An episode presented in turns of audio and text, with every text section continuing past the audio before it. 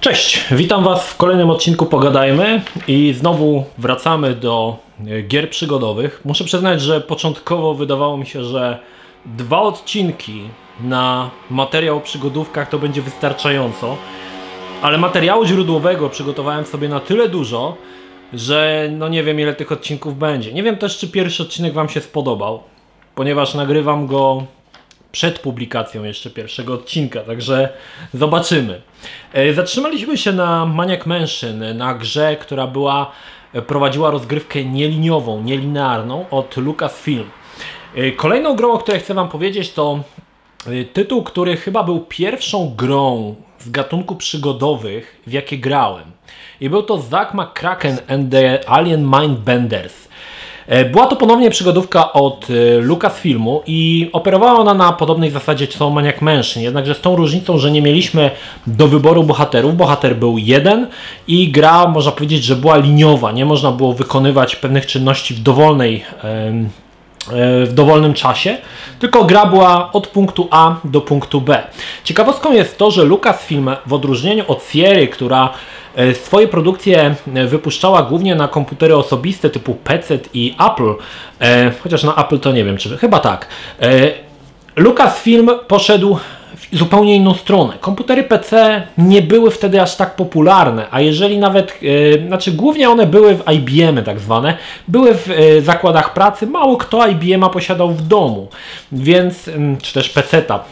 Więc Lucasfilm e, poszedł w inną stronę. On zaczął tworzyć gry przygodowe na Commodore. I było to o tyle ciekawe, że Oprócz Lucasfilmu nie przypominam sobie, żeby którakolwiek firma produkowała tego typu gry na Commodore. Pierwszy Maniac Mansion pojawił się oryginalnie na Commodore.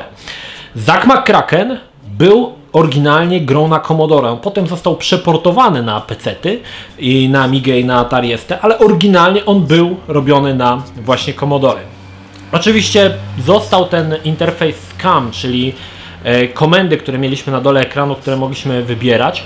E, I jak na czasy Commodore C64 zachwycał grafiką, zwłaszcza, że no, tam naprawdę sporo pracy poszło, żeby jednak e, tą grafikę w Zack dobrze e, przekazać. Tam było dużo jakichś takich ruchomych elementów. One nie były duże, to pamiętajmy, że to jest Commodore, ale cieszyły każde minimalne animacje, które w tle się e, zdarzały. Gra też była dosyć długa e, i niewątpliwie uznaję Zack McCrackena za jako jedną z e, trudniejszych gier przygodowych, której właściwie bez opisu to nie sposób chyba przejść. Ciekawostką jest to, że Zack McCracken został całkowicie zapomniany przez Lucasfilm. Większość tych gier Maniac Mansion, e, późniejsze tytuły, Grim Fandango, były wznawiane. Zack McCracken gdzieś tak zginął w tej, e, w tej historii i już potem poza fanowskimi jakimiś, tutaj zaraz o tym powiem, on się już więcej nie pojawi. Co prawda pojawił się jeszcze na Gogu, e, został wydany, ale to jest ta oryginalna wersja tam z 88 roku chyba i tutaj widać, że, że Lucasfilm w jakiś sposób e, porzucił ten projekt. Ciekawostką natomiast jest to, że Zack McCracken miał sporą, czy też ma do tej pory sporą rzeszę fanów, którzy wydają własne gry przygodowe. E, oczywiście nie są on, nie mają one przyklepnięcia LucasArtsu, ale opowiadają o Zack McCrackenie. I przeglądałem internet właśnie. Jeden, jedna z y, gier, e, nie pamiętam tytułu, e, nie pamiętam, Space and Beyond chyba to się nazywało, miała na tyle taki production value, że mogłaby ona być osobno wydana jako gra przygodowa, e, na przykład gra indie, i nie odczułbym, że to jest produkt fanowski, zwłaszcza, że grafika jest już w całości 3D i wygląda to dobrze. I to trzeba przyznać, że widać jak ta fanowska baza graczy y, przygodowych, jak działa prężnie, jak potrafi naprawdę wykrzesać z tego fantastyczne gry, które niczym nie odbiegają od oryginalnych produkcji Lucasfilmu. Także Zack McCracken to był taki tytuł, który troszkę troszkę tam gdzieś zginął, tak, w, w, w, w dziejach, E, ale to też jest tytuł, który, tak jak mówię, no, oryginalnie był na Commodore i na Commodore naprawdę gier przygodowych za dużo nie było. E, przynajmniej nie takich, gdzie chodzimy ludkiem i, steruje, i kierujemy kursorem. Wtedy się co prawda nie, nie kierowało myszką, tylko joystickiem, ale i tak to była dosyć e, niespotykana rzecz. Boli mnie gardło trochę, wybaczcie. Dlatego tak trochę odkafuję i przełykam ślinę cały czas. Kolejną grą, o której chcę Wam powiedzieć to Future Wars. Future Wars było grą od Delphi Software i e, pracował przy niej Eric Shai, późniejszy twórca fantastycznego Another World, o którym już wielokrotnie wspominałem. E, Pracował on tam jako e, designer. I Future Wars on tak naprawdę nie wyróżniał się troszkę, tak nie mogę powiedzieć, że wyróżniał się na tle innych gier przygodowych, natomiast chcę Wam powiedzieć o na, mm, y, przykładzie Future Wars o jednej takiej e, irytującej rzeczy, których e, grach przygodowych, przygodowych było bardzo dużo. Wcześniej wspomniałem, czy też nie wspomniałem, wspomniałem chyba o materiale w Larym, że gracze nienawidzili, kiedy w grach przygodowych można było zginąć. E, I tak na przykład w ciekawostka, jeszcze się cofniemy na chwilkę do Maniac Mansion. E, w Maniac Mansion e, każda z trzech postaci mogła zginąć, ale gra toczyła się dalej. To jest troszkę jak Heavy Rain. E, David Cage, można powiedzieć, że ściągnął cały ten e, pomysł nielinea- nielinearnej przygody właśnie z Maniac Mansion. E, Bo w Maniac Mansion każda z postaci mogła zginąć, historia toczyła się dalej i nawet mając jedną postać żywą, nadal tą grę można było przejść. To jest dosyć ciekawe, bo wiele osób myśli, że Heavy Rain rozpoczął taką właśnie historię gier nielinearnych, że każda z postaci może zginąć, ale jak widzicie w latach 80. już zrobił to Lucasfilm, a David Cage wydaje mi się, że po prostu troszkę zgarnął tych pomysłów, które Lucasfilm zrobił, zwłaszcza, że Lucasfilm troszkę porzucił ten element e, tych nieliniowych przygodówek i potem już chyba nigdy do tego nie wrócił.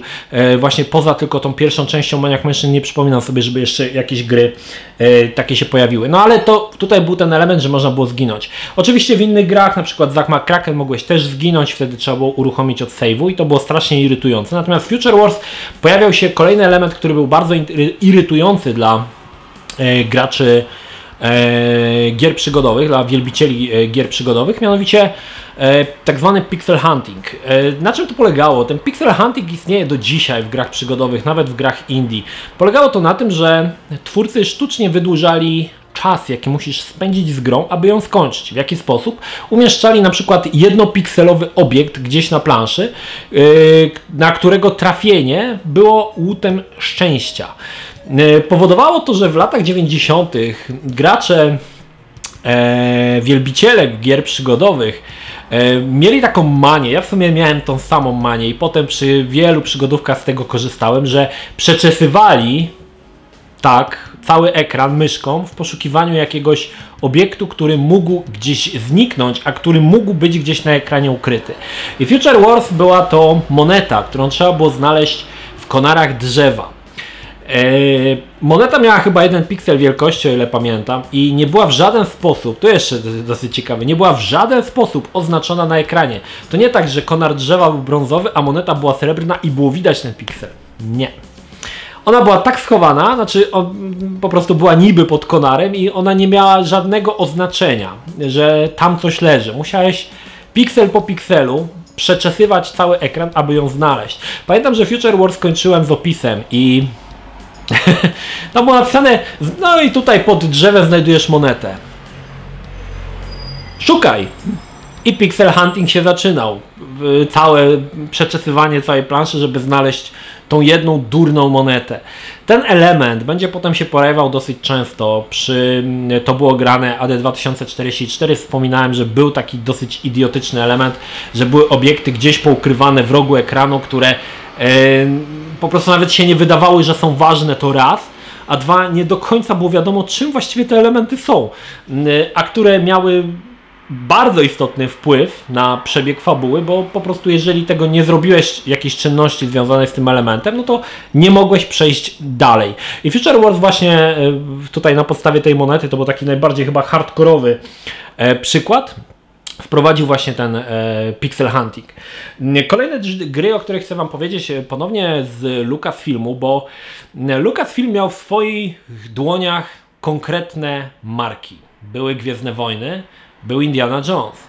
E, O ile gier przygodowych z Gwiezdnych Wojen chyba nie pojawiła się żadna taka typowa gra przygodowa, o tyle e, z Indiana Jonesa wyszły dwie gry, E, pierwsza to The Last Crusade na podstawie filmu, czyli trzeciej części Indiana Jonesa, natomiast e, czwarta część była grą, która w żaden sposób nie nawiązywała do filmów, ale była jakby osobną historią Indiana Jonesa, czyli to było The Fate of Atlantis e, i tutaj też ciekawostka, pierwsza część The Last Crusade też wyszła na Commodore C64. Lucasfilm nie zapominał o graczach, którzy mieli komputery Commodore i nawet takie duże marki były przeniesione na Commodore C64 e, i można było sobie w te gry oczywiście na swoim komodorku w gry przygodowe pograć. Oczywiście tu nadal był ten interfejs SCAM. E, później Indiana Jonesa przeniesiono na Amigę, czy tam one były wydane porty, chociaż wydaje mi się, że troszkę później. I pamiętam, gdy w którymś Top Secrecie, jednym z wczesnych numerów, nie powiem który, trzeci, czwarty, piąty, e, były screeny przedstawiające jak wygląda grafika na Commodore, to wiedziałem, bo skończyłem i miałem tą grę, jak wyglądała gra na Atari ST i Amiga. Jak zobaczyłem tą różnicę, a musicie wiedzieć, że tam Commodore wyświetlał nie wiem ile tam 16 kolorów czy, czy 8, natomiast y, Amiga miała to w 256 kolorach. Jak zobaczyłem jaka jest różnica, był to jeden z momentów y, przełomowych, kiedy zapragnąłem mieć Amigę. I to był chyba Indiana, nie dam sobie głowy uciąć, ale myślę, że to był Indiana Jones, który e, właśnie sprawił, że zapragnąłem mieć Amigę. Ta różnica w grafice pomiędzy Commodore a Amigą to była przepaść. To była całkowita przepaść. I wyglądało to po prostu fantastycznie. Oczywiście Amigi nigdy do końca nie miałem i z Commodore się przysiadłem od razu na peceta, ale... Mm, Pamiętam, że sporo trułem rodzicom i pokazywałem im, pamiętam, że chodziłem z secretem do rodziców i pokazywałem zobacz, że tato, ja tu mam taką grę, a na midze jest tak. Próbowałem tatę podejść, bo mój tata był wielkim fanem, może nawet do dzisiaj jest wielkim fanem Indiana Jonesa i ogólnie tego kina nowej przygody od y, Lukasa, przepraszam. I, I próbowałem go podejść, że zobacz jaka tu Indiana Jones, to prawie fotorealizm, tato kochany. Ale koniec końców nigdy Amigi nie miałem. Natomiast e, druga część Fate of Atlantis to było o tyle ciekawe, że gra e, nie wykorzystywała, znaczy wykorzystywała filmową postać, ale była to osobna historia, zupełnie osobna historia, e, bez oparcia na scenariuszu filmu, bo tak naprawdę Fate, Last Crusade było ściśle oparte na scenariuszu filmu. Tam wszystkie wydarzenia, które były w filmie, były przeniesione na grę przygodową na Commodore czy tam na, na PC. To było dokładnie grałeś dokładnie tą samą fabułę, wykonywałeś dokładnie te same czynności co e, profesor Henry w Indiana Jonesie, tylko tutaj było to przeniesione na grę przygodową.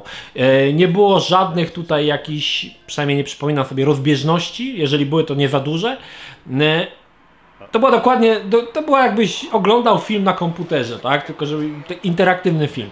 Natomiast Fate of Atlantis opierał się na całkowicie osobnej, nowej fabule i wielu uznaje, że E, Fate of Atlantis e, było o wiele lepsze od The Last Crusade. Znaczy po części wydaje mi się też dlatego, że gracze grając w The Last Crusade już, zna, już znali fabułę. Indiana Jones i Ostatnia Krucjata to był, to był potężny hicior. To, ten film oglądali wszyscy. To był trochę taki szał jak Park Jurajski e, parę lat później, tam w 90 chyba trzecim roku. Także yy, Fate of Atlantis był całkowicie nową historią. Zupełnie... Yy, nie po, znaczy może i tam był powiązany, ale to było dlatego ludziom się podobało, że to było coś nowego. Coś, czego jeszcze nie znali i coś, co yy, no w pewien sposób było nowe, tak, z ich ulubionym bohaterem. Także Fate of Atlantis bardzo fajny, bardzo fajna gra. Oprócz takich gier, o których e, do dzisiaj wspominam, do, tej, do tego momentu, gdzie sterowaliśmy postacią, były jeszcze gry przygodowe troszkę oparte na innej zasadzie, mianowicie na e, statycznych ekranach. E, najbardziej kultowym i klasyczną taką grą e, polską jest Tajemnica Statuetki, ale o niej sobie opowiemy później. Natomiast na samym początku e, tych gier takich opartych na screenach, to troszkę wychodziło z tych pierwszych gier przygodowych, gdzie mieliśmy obrazek i tekst na dole, tak jak wspominałem Hobbit, tylko tutaj już było pozbawione tego, tego sporego tekstu na dole i tutaj przykładem takim chociażby była Elvira, E, Mistress of Dark chyba to się nazywało dokładnie. Mam tylko zapisane, że to była że to była Elvira. Sama Elvira to jest ciekawostka, bo to był taki, wydaje mi się, że to był taki serial na w amerykańskiej telewizji. To była taka jakby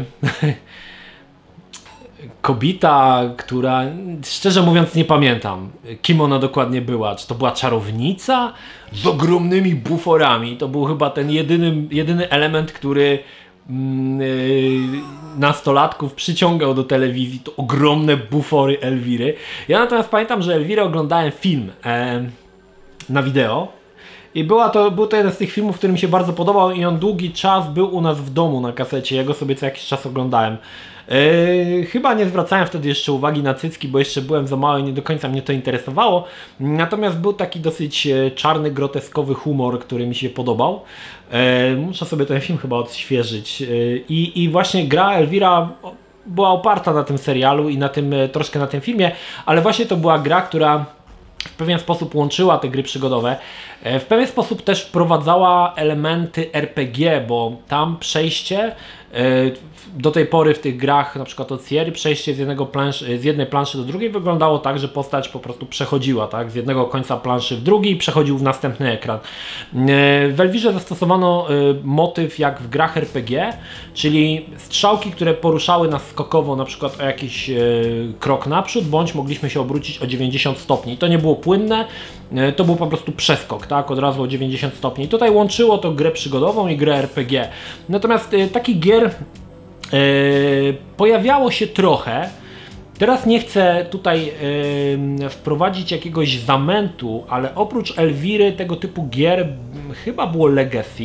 Nie jestem do końca przekonany, ale chyba Legacy właśnie opierało się troszkę na tej samej zasadzie, chociaż tam więcej było troszkę RPG.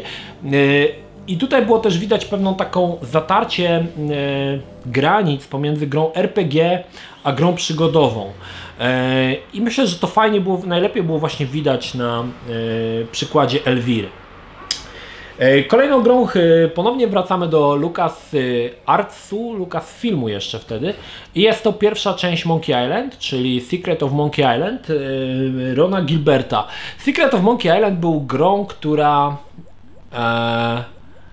była naprawdę dobra, jeżeli znałeś język. Jeżeli nie znałeś języka, to nie było w tej grze nic, co by mogło Cię zainteresować. Yy, tak mi się wydaje.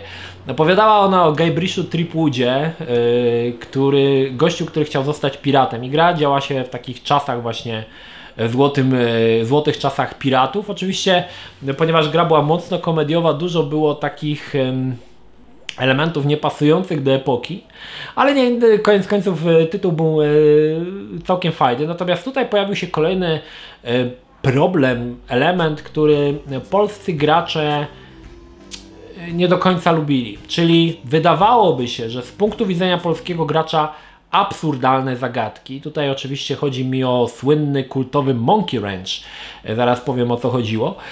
Natomiast polskim graczom wydawało się to całkowicie pozbawione sensu, ponieważ yy, zagadka, czy też yy, cały ten yy, użycie tego przedmiotu polegało na grze słownej, która była zrozumiana, zrozumiała dla graczy amerykańskich. Chodziło o to, że żeby przykręcić śrubę, trzeba było użyć małpy. No, absurd ale po angielsku taki klucz, który przykręca śruby, nazywa się Monkey Wrench. Także była to gra słów, której polski gracz nie do końca rozumiał i często w opisach nie było to wyjaśnione. Było po prostu użyj małpy, żeby odkręcić śrubę i to było całkowicie absurdalne. Y, natomiast y, jeszcze jedna rzecz, którą wprowadzał e, Monkey Island i tutaj śmieszna historia, to słynne pojedynki. Pojedynki na szable, których przeciwnicy oprócz pojedynkowania się na szable przerzucali się wyzwiskami. E, I to było coś takiego, że mieliśmy pulę tych, wy, yy, tych przezwisk i z czasem, kiedy graliśmy, przegrywaliśmy często, bardzo często przegrywaliśmy, ta pula się zwiększała i koniec końców polegało to na tym, że mieliśmy pojedynek i ktoś coś mówił, a my musieliśmy odpowiedzieć odpowiednio na tą jego zaczepkę. Tam chyba było to do Rymu, trzeba było powiedzieć, czy coś takiego. I pamiętam, że graliśmy wtedy w Monkey Island z Arkiem na jego Amidze. Goście, dwóch gości, którzy w ogóle za nic z języka angielskiego, bo to jeszcze było w podstawówce albo no w podstawówce, spokojnie. Zero w ogóle kumacji z języka angielskiego. I graliśmy to po prostu metodą prób i błędów, zapisując w notesie ostatnie trzy słowa i która odpowiedź na to pasowała, tak? Jeżeli pasowała, no to wpisywaliśmy. Jeżeli nie pasowała, to kolejna, to kolejna, to kolejna. Także zajęło nam to kupę czasu, ale w końcu mieliśmy taki y, cały ten poradnik pytań i odpowiedzi, które pasują do siebie i które powodowały, że każdy ten z tych y, pojedynków mogłeś wygrać. Y, były takie próby, czytania tego po angielsku i wykminienia. Właśnie teraz mi się wydaje, że tam było to do rymu. Czy to jest do rymu, czy nie? Oczywiście to było y, tche, coś tam, coś tam, wiecie, e, ant i wykminili. Czy to się rymuje, czy to się nie rymuje? No zero w ogóle jakiejkolwiek kumacji yy, i, i no to była masa, kupa zabawy, natomiast y, samej fabuły za wiele żeśmy nie kminili, bo to były no, czasy, kiedy my żeśmy zero w ogóle angielskiego e, ogarniali. Natomiast jeszcze przypominam sobie, jeżeli chodzi o Monkey Island, inną grę przygodową, której mieliśmy podobny problem, to był Hook. Na podstawie gry, e, filmu e, z nieżyjącym już e, Robinem Williamsem. E, I to była też taka gra przygodowa, która opierała się w dużej mierze właśnie na e, filmie, tak, na fabule filmu. I tam pamiętam, że jest zero w ogóle kumacji, nie? I pamiętam, że tam była jakaś taka zagadka z kubkami po piwie, czy coś takiego. I to był chyba moment, którego nie umieliśmy przejść, bo coś było chyba w opisie skopane i żeśmy nie mogli tego wykminić, co tam trzeba było zrobić. No, ale to właśnie o to, o to mi chodzi.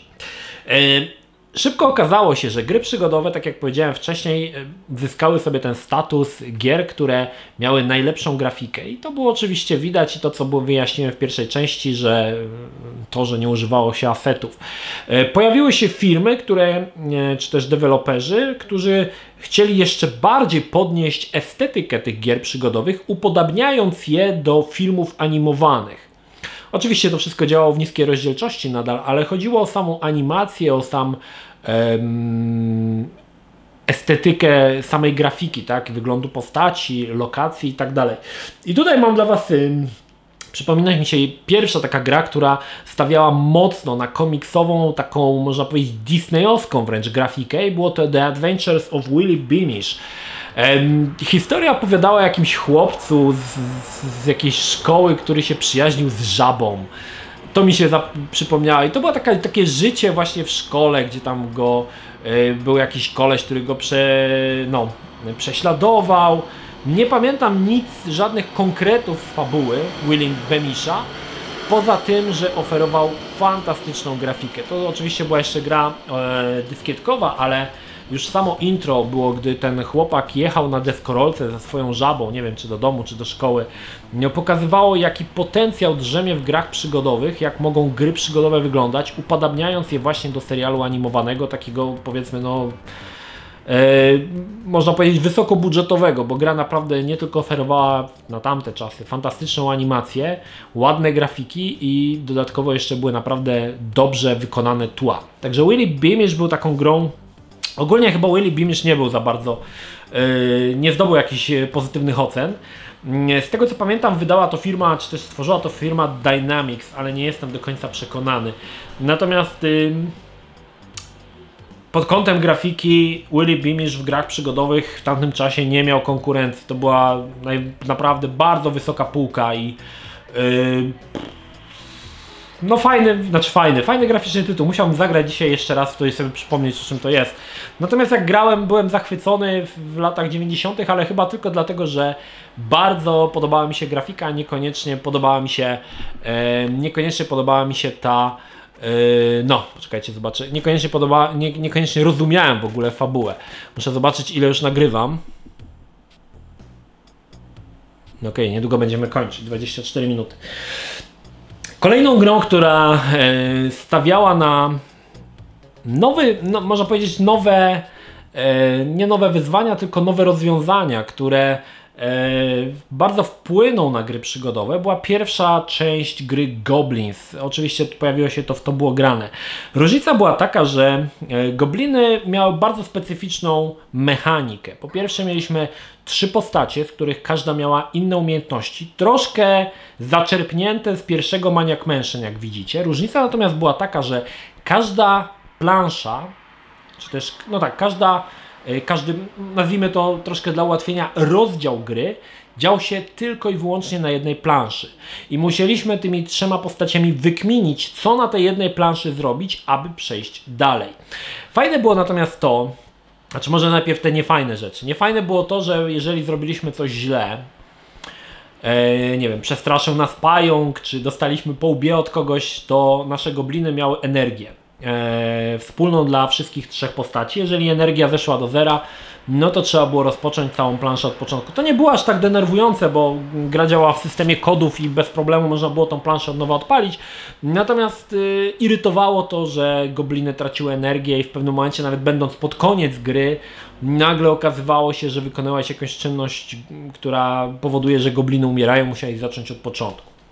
Natomiast e, Gobliny e, e, wprowadzały kolejny fajny element, mianowicie to, że każda akcja, którą gobliny wykonują, była kwitowana animacją. Nieważne, czy zrobiłeś dobrze, czy zrobiłeś źle, każda czynność była kwitowana animacją. Do tej pory w grach przygodowych, jeżeli próbowałeś zrobić coś, co nie było zgodne z tą linią fabularną i z czynnościami, które miały popchnąć grę do przodu, było to kwitowane, że bohater mówił, że nie da się tego zrobić. Był to tylko po prostu suchy tekst, tak? Czyli na przykład, nie wiem, jeżeli używałeś, nie wiem, skarpety na przykład na włączniku światła, no to mówił, nie mogę tego użyć. W Goblinach każde użycie przedmiotu na dowolnych elementach interaktywnych powodowało bardzo fajną, sympatyczną animację. Oczywiście raz pozytywną, a raz negatywną y, animację, która, czy też y, była to negatywna czynność, która odbierała naszym goblinom y, energię, ale też była kwitowana animacją. To, był, to będzie kolejny taki element, który w grach przygodowych nie będzie często pokazywany, ale Cocktail Vision, twórcy Goblinów, będą bardzo szli w tą część. I myślę, że dlatego też gracze polubili to, że nie czułeś się oszukany grając w Gobliny, że każdą mogłeś zrobić sobie dowolną czynność, która Ci się podobała i ona powodowała jakąś kontrakcję w postaci krótkiej animacji. To było naprawdę super. Oczywiście e, warto zauważyć, że E, było tutaj pewne uproszczenie, które umożliwiało użycie tego typu elementów. Mianowicie to, że każdy rozdział był na jednej planszy, więc tych elementów interaktywnych nie było dużo.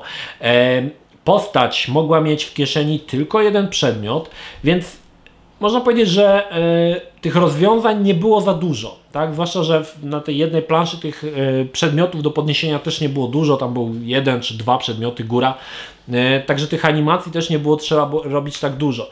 Jeżeli coś takiego by ktoś chciał zrobić na przykład w Zack McCrakenie, czy na przykład w Maniac Mansion, ojej, to już, to już by była naprawdę tytaniczna robota, której chyba nikomu by się nie chciało wykonywać. Ale w Goblinsach, ponieważ sama ta mechanika była dość uproszczona do tej jednej planszy, co nie znaczy, że gra była prosta, bo była dosyć trudna.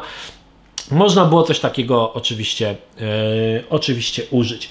I Gobliny będą jedną z tych e, właśnie takich gier, które bardzo polubię, wręcz uważam, że są jedne z fajniejszych gier e, przygodowych. I później one będą rozwinięte troszkę jeszcze e, w drugiej części, gdzie e, autorzy zrezygnują z tej energii, ale wprowadzą coś w zamian.